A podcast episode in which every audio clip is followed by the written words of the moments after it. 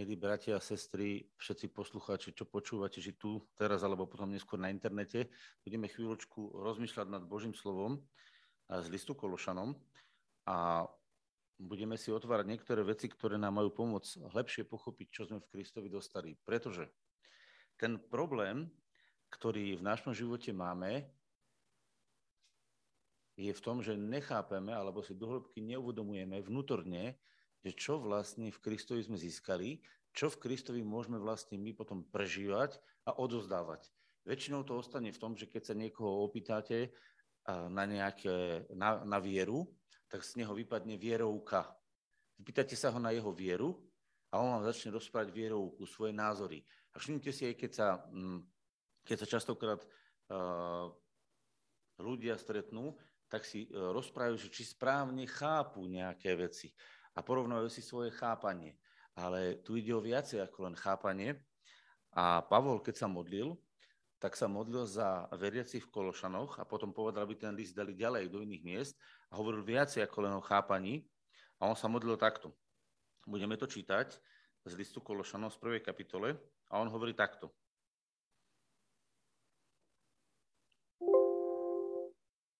Budeme čítať od 9. verša.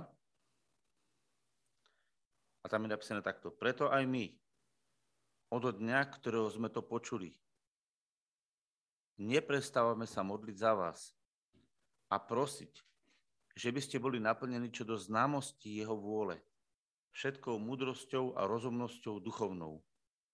Čo sa ako prejavuje? Čítajte, že by ste chodili hodne pána, aby ste sa mu vo všetkom lúbili, nesúc ovocie v každom skutku dobrom, rastúc známosť Boha, zmocňovaný každou mocou podľa sily jeho slávy ku všetkej trpozlivosti a zhoviavosti s radosťou.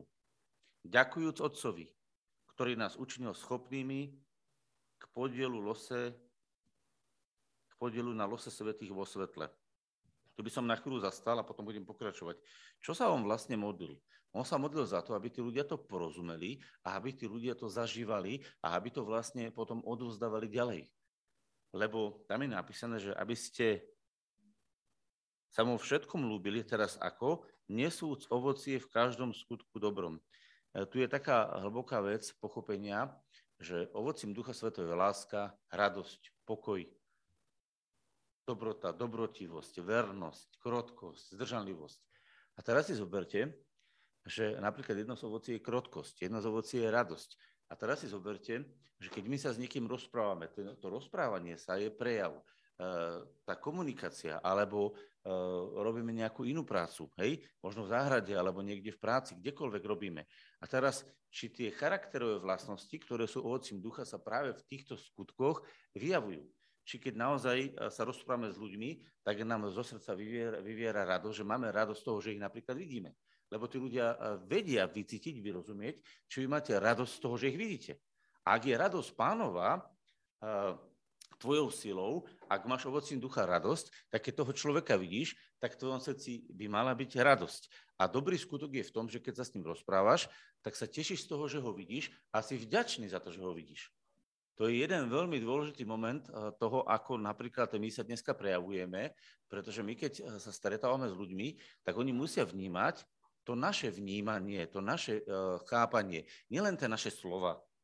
A ak oni budú vidieť, že my sa v skutočnosti tešíme, tešíme z toho, že ich vidíme a v našom srdci bude ovocie, láska a budeme im chcieť niečo dať, niečo dobré, niečím ich požehnať, niečím ich pozbudiť, tak si zrazu uvedomíte, že to nebude o tom, že keď sa s niekým stretnete, že, že ako sa ja cítim, ako to ja prežívam a čo všetko, ale bude to o tom, že v tom vnímaní lásky, radosti a pokoja budeš vlastne taký človek, ktorý e, máš otvorené vnímanie a snažíš sa pochopiť toho človeka, čo on prežíva. Budeš mať rado, že ho vidíš. Budeš mať lásku, ktorá ho chce obohatiť. Budeš mať pokoj, aby si jednoducho s ním vedel mieru milovne rozprávať.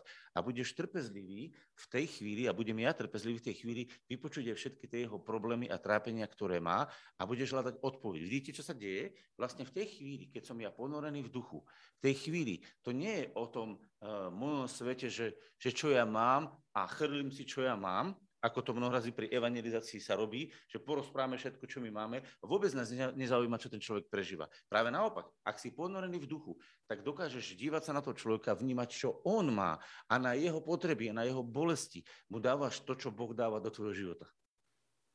Rozumiete, čo som povedal? Viete, prečo je niekedy evanilium tak neúspešné a tak nedotýka sa ľudských životov?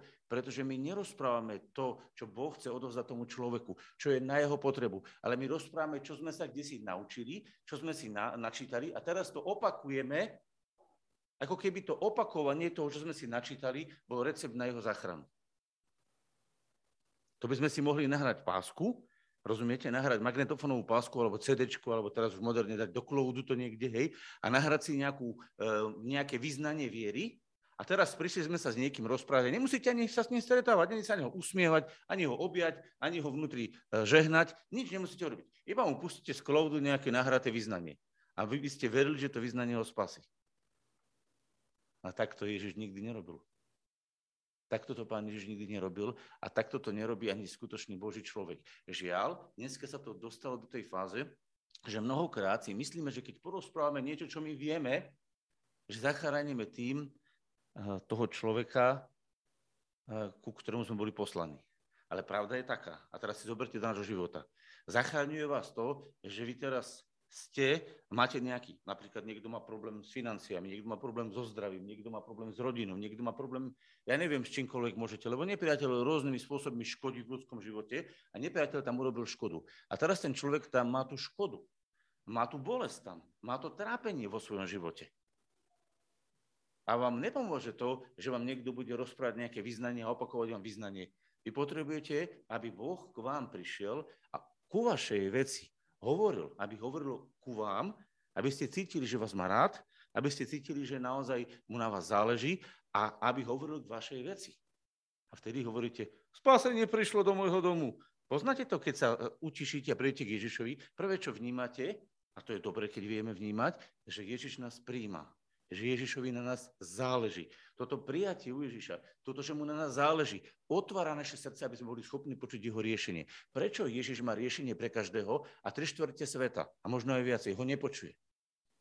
Pretože svojimi zraneniami a svojimi tými bolestiami majú zatemnené. Tá bolesť, to zranenie zatemnilo ich videnie ten hriech, ktorý spôsobil bolesť a to všetko, čo v živote zatemnil ich videnie a Ježiš má svoje nastavenie, Ježiš má svoju lásku. On je láskou nastavenou ku všetkým ľuďom, ale oni ho nevidia pre svoje zranenie.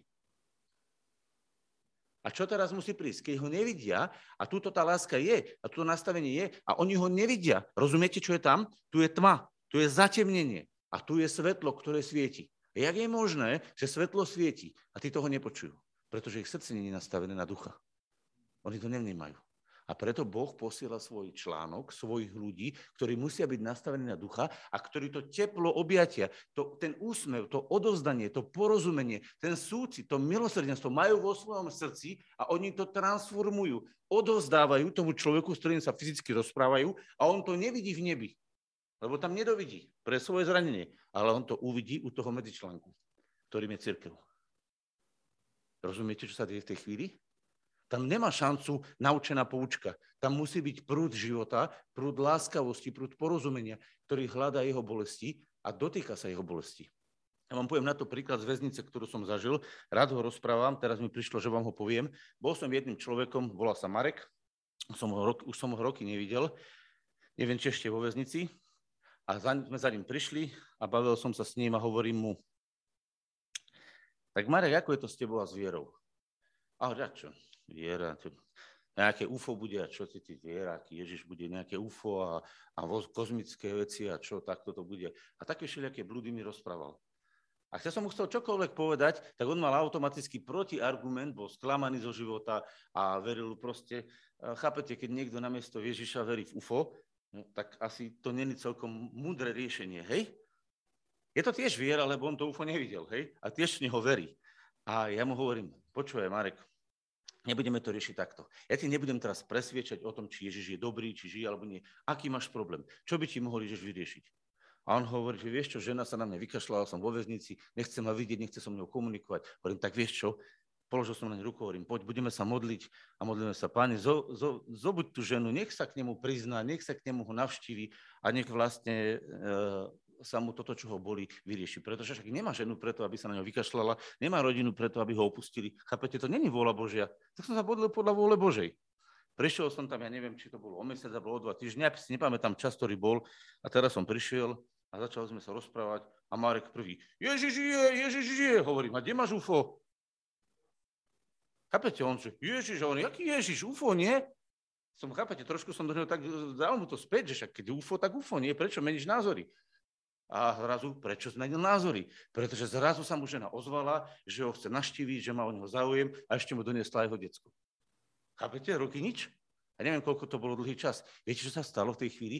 On poznal, že Ježiš má záujem o jeho rodinu. Nie je nič krajšie, ako keď človek, ktorý má v trápení rodinu, alebo ktorý nevie vyjsť cesty a vy sa modlíte a Boh odpovie a to, čo sa nedalo zlomiť, sa zlomí. A zrazu ten človek povie, Ježiš žije. Prečo to povedal?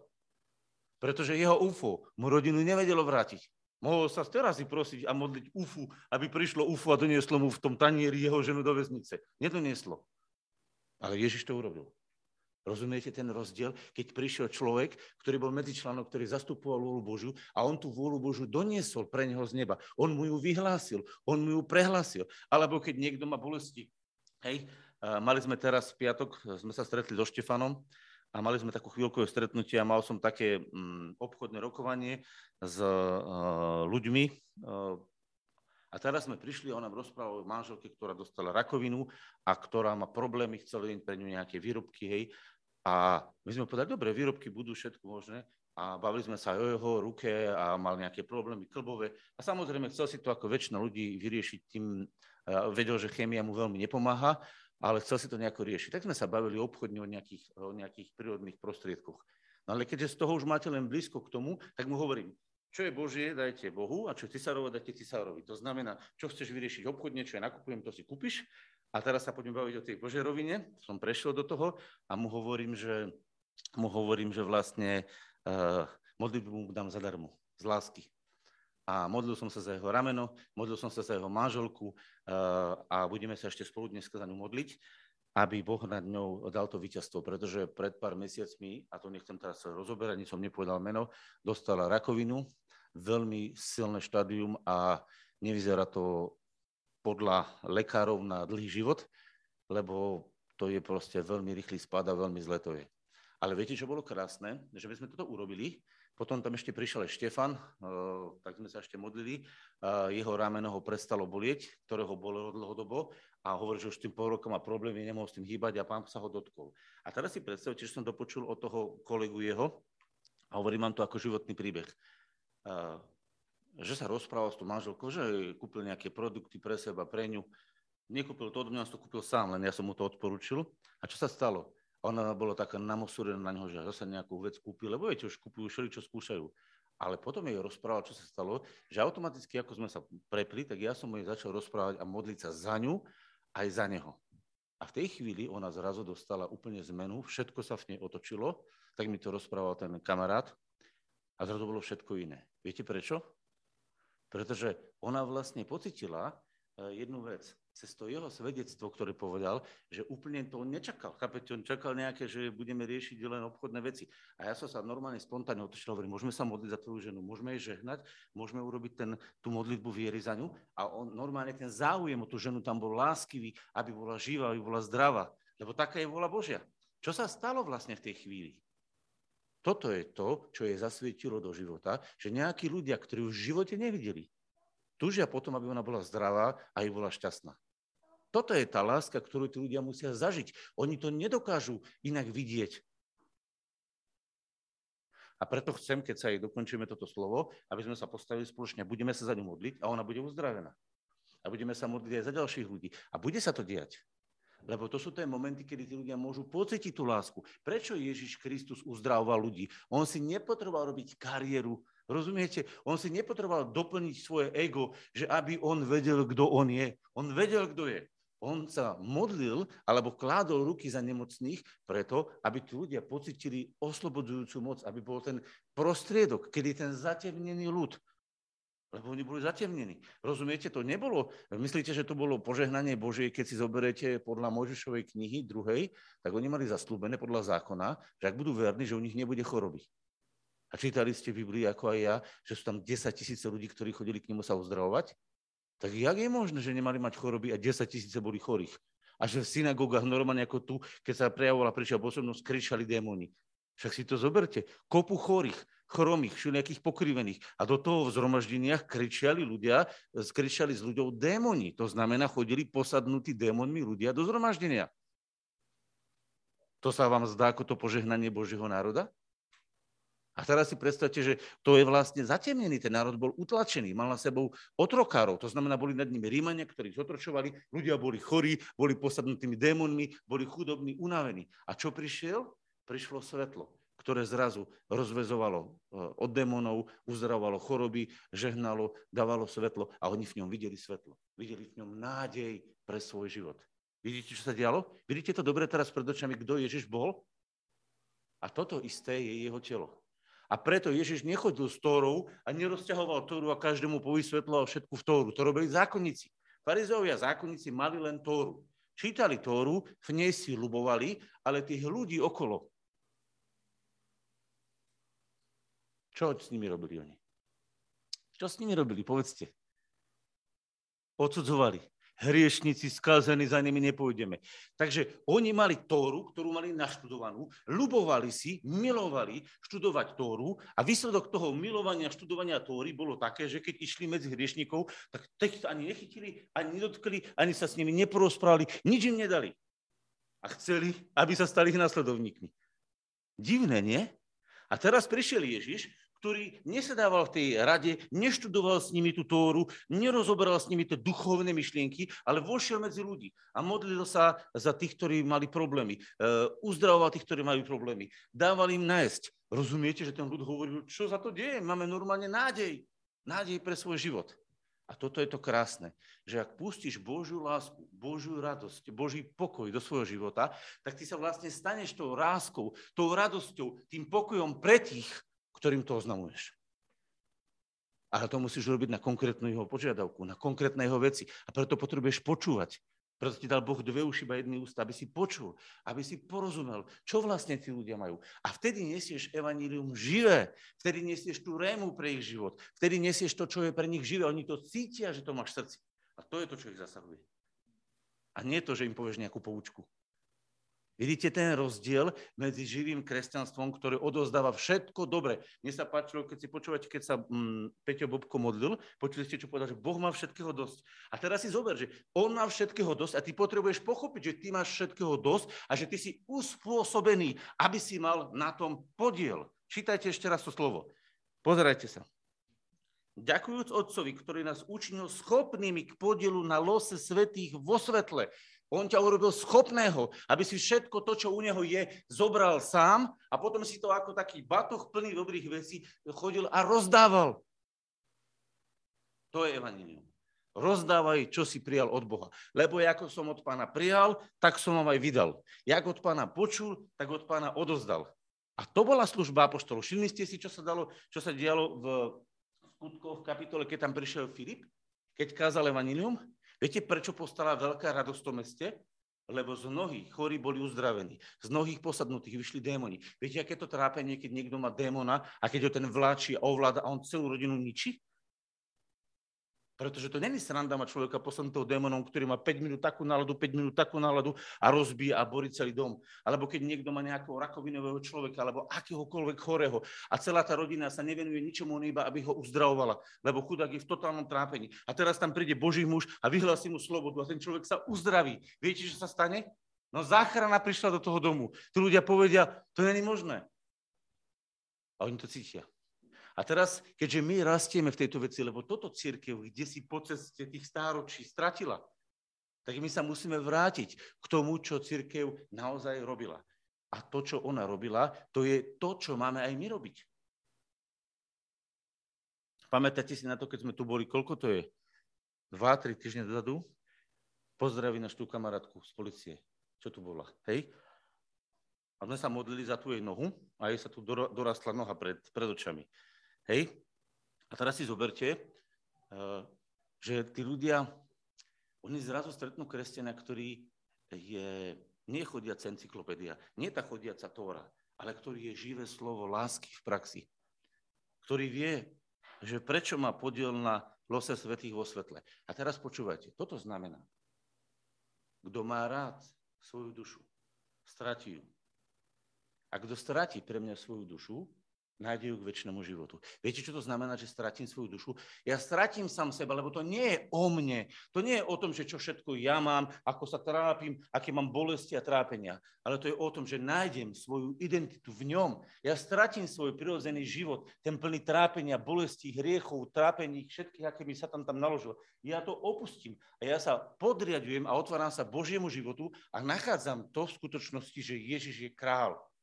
A on je teraz král, ktorý rieši moje zdravotné problémy, ktorý rieši moje finančné problémy, ktorý rieši moju rodinu, ktorý rieši moje zamestnanie, ktorý vstupuje do môjho života ako král. A to kráľovstvo preniká môj život a ja potom z toho kráľovstva, z tej plnosti bohatstva a zabezpečenia beriem a odozdávam to druhým.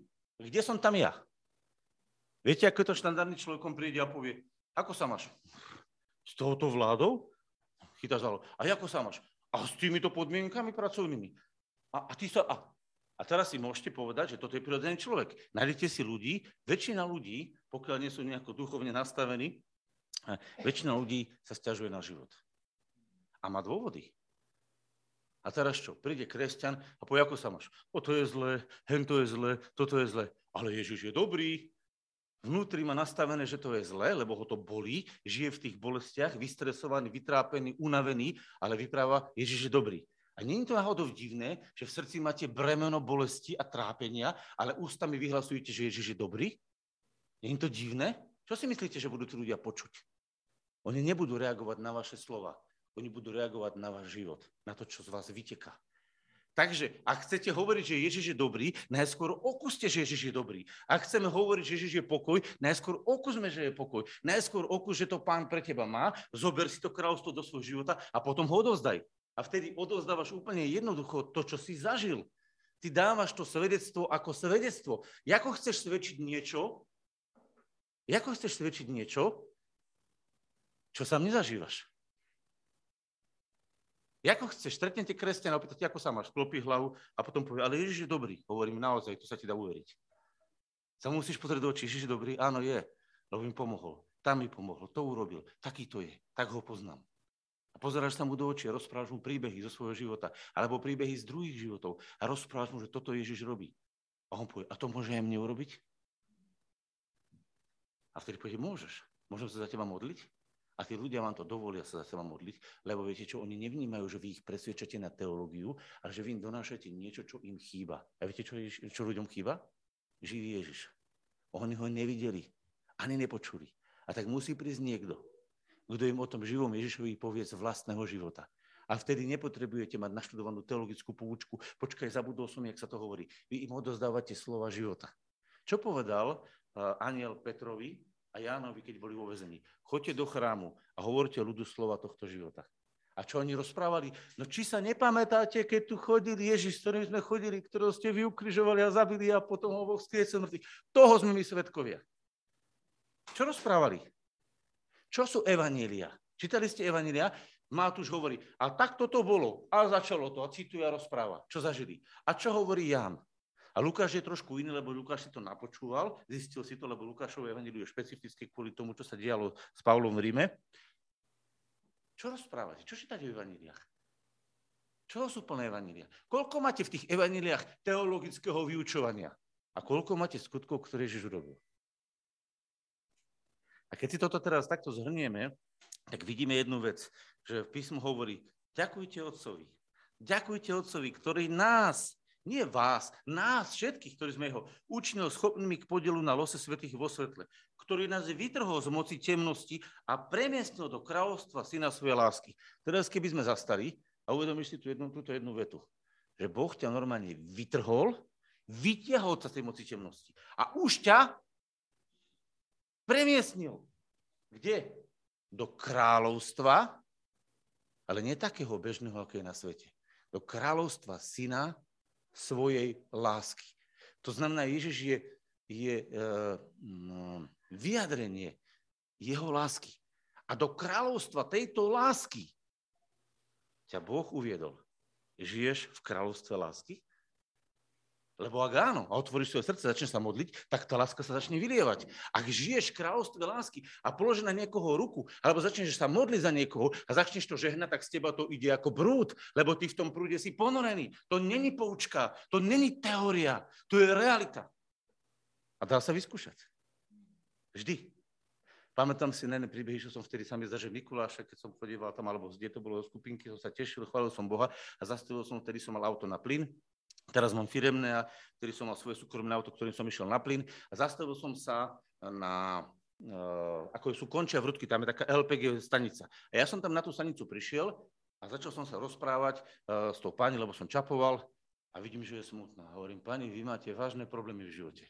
A teraz mi dal Boh zjavenie, hovorím, vás boli niečo z vášho a teraz som povedal, čo? Trošku som odokryl život. Ona kúkala na mňa, že ako môžem vedieť, že ju niečo tak boli. Lebo ľudia, ja som nebol plný, že ako sa ja mám, ja som bol v láske Božej, ja som bol nastavený vnímať tie potreby tých ľudí. Chápete?